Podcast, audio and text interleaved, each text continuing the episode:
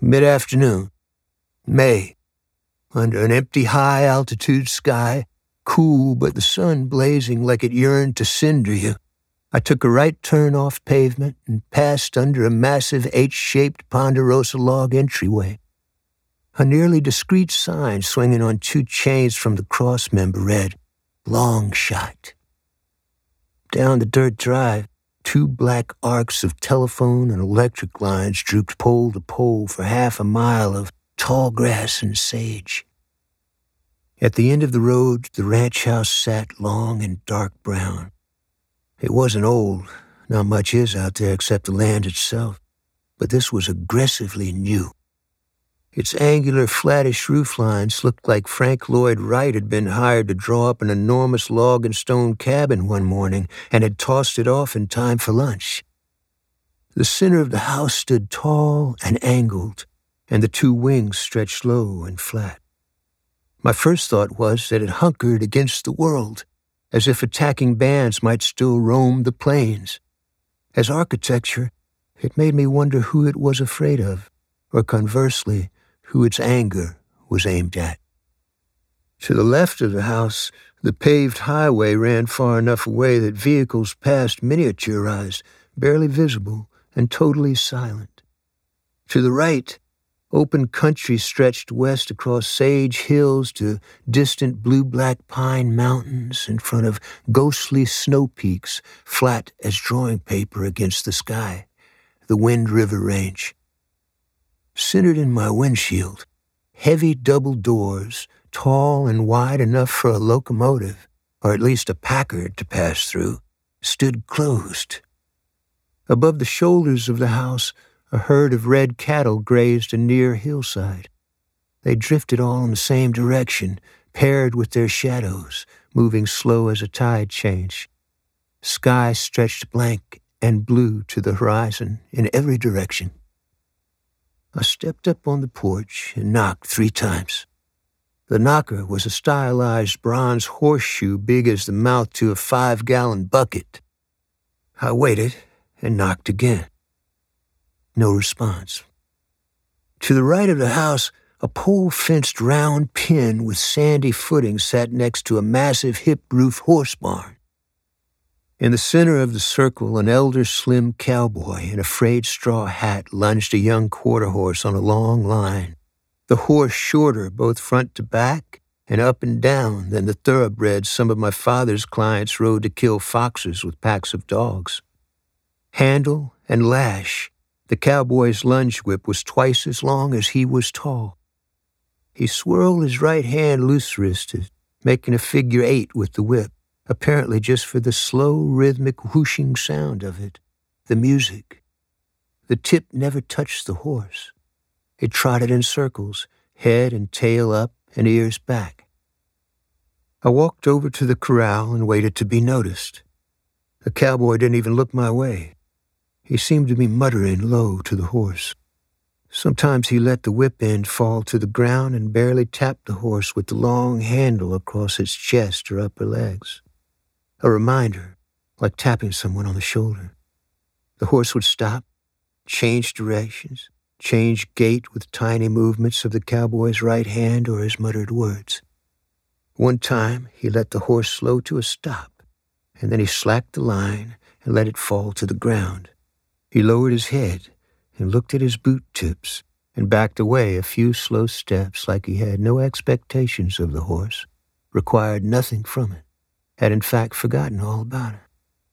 After only a few seconds, the horse stepped toward him, curious but wary, and then the cowboy pulled the line until it was off the ground but still loose. He made a slight mouth noise, and the horse trotted in a circle along the fence line. The succession of events was a communication, a language, and when the horse started circling with only a quick sound, it felt somehow like coming to the end of a stanza. Mr. Long, I said. The cowboy kept his eyes on the horse, his beat up, big knuckled hands fully occupied with the lunge line and the whip. He tipped his head back and aimed his chin toward the front of the house.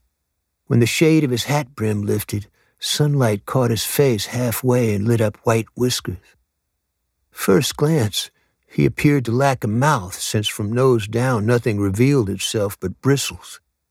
He wore Levi's, worn pale at the rear end, and a faded blue plaid western shirt with the sleeves cut entirely off. Under the saddle tan skin, his forearms and upper arms and shoulders looked like an anatomy study. Muscle and tendon and veins squirmed and clenched in ropes and knots. His gray face looked grafted onto a younger body.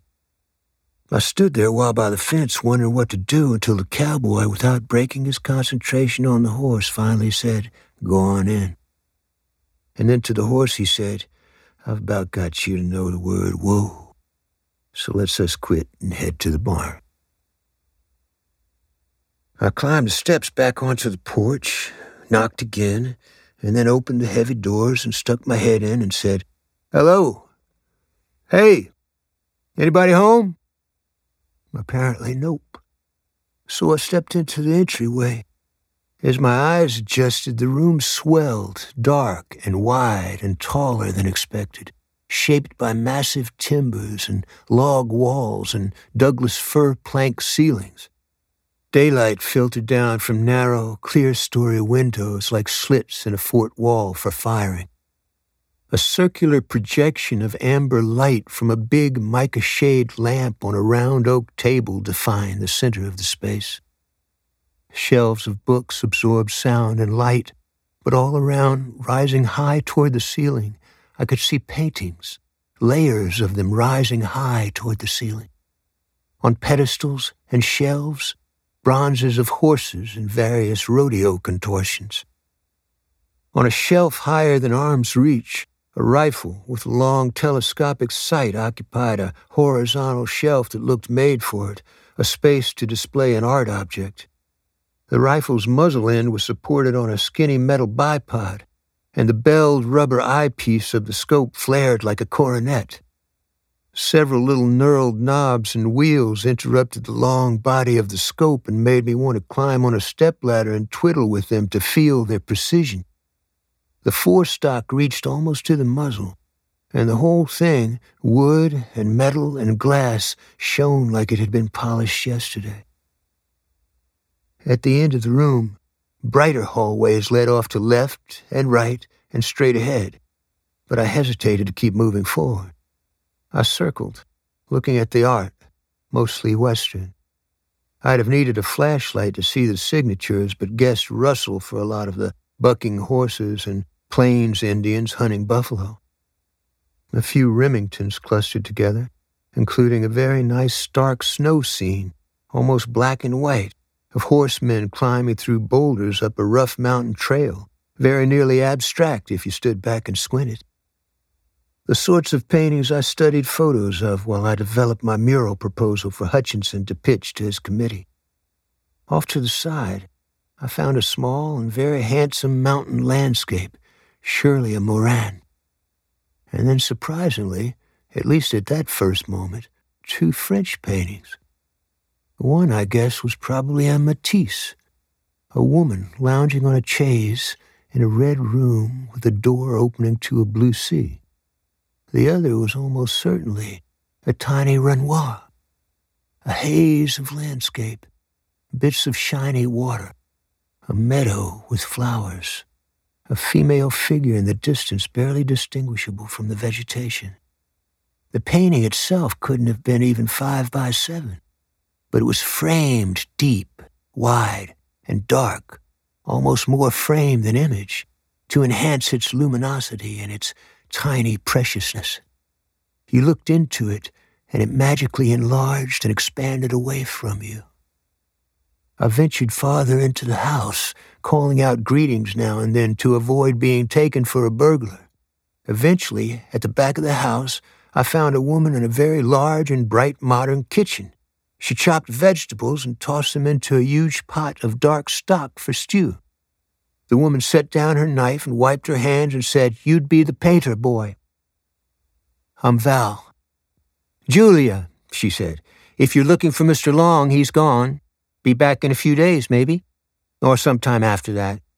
He goes to Cheyenne, you never know when you'll see him again. Eve, she's gone with him. You go out back to that first little cabin, blue door. That's yours. The big one with the brown door is for the hands. Don't ever go in there. It stinks something awful. And the one with the red door is Pharaoh's. You don't want to go in there either, for different reasons. Blue door, I said. Round about six, come back in here and have a plate at the kitchen table or take it back to the cabin. In the morning, breakfast at six, if you want meat and eggs and hash browns. The old man who cooks for the cowboys, he used to cook in chuck wagons on cattle drives, does breakfast and will bring it over if you're up. After seven, nothing but coffee and toast and jelly and a glass of milk. Serve yourself. I thanked Julia for her help and got my bag out of the car and walked around the house toward the blue door cabin. Between the house and the barn, four cowboys stood in a gathering off to the side of another young cowboy who was clearly drunk. He was stocky and red faced and wore his hat pushed back to his hairline so that the afternoon sun struck his face full on. It shone oily and golden. He wore a pistol in a low holster on his thigh like an old time gunfighter in the movies. None of the other ranch hands carried guns. One of them said, Come on, Wilson. Let's go inside and settle you down before you make a fool of yourself. Wilson waved his fingers over the pistol butt like it was a magic wand. He claimed he was in no mood to be told what to do by anybody whatsoever. The ranch hands conferred among themselves, and then one of them headed to the barn. In a minute, the old cowboy I'd mistaken for Long came out and walked toward the drunk cowboy. He still had on the sleeveless shirt, though the sun angled and the day had turned cool. He was not armed. Wilson said, Pharaoh, you may be a head man round here behind Long, but this ain't the moment to dick around with me. Not a good time at all. Call it a bad mood, but you better step away and keep stepping. Pharaoh kept walking up. When he got close, Wilson settled his hand near his right hip above the pistol butt. He locked his eyes on Pharaoh and quivered the open hand like a threat to draw. The skin of Pharaoh's face clenched tight against the bones. He swiped his left palm downward to smooth his face hair. He ran his tongue around in a circle inside his closed lips and rubbed his right thumb and forefinger together like he needed a toothpick. He said, One chance, son. Shut up and go to bed and sleep it off. Wilson laughed and said, Old men supposed to be real wise and shit. But out here, they don't seem to make nothing but crazy fucking dumbass old men.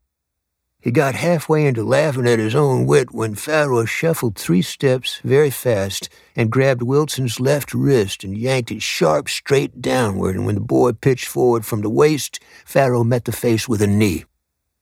Wilson's nose burst with blood and he bawled like a branded calf and staggered half a step.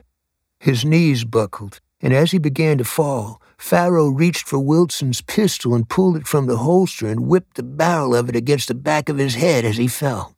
It happened almost too fast to follow. Wilson's hat landed a few feet away, right side up, and Wilson came to earth face down, with arms and legs splayed. He didn't move, except for struggling to breathe around the blood from his broken face. Pharaoh stuck the pistol under his belt and walked back toward the barn. One of the hands said, What are we supposed to do with him? Another one said, He didn't mean nothing. Over his shoulder, Pharaoh said, Neither did I.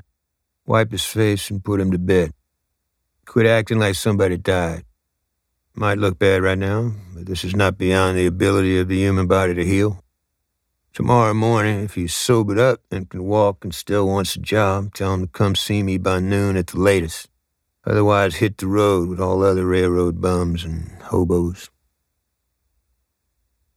The guest cabin was log outside and inside.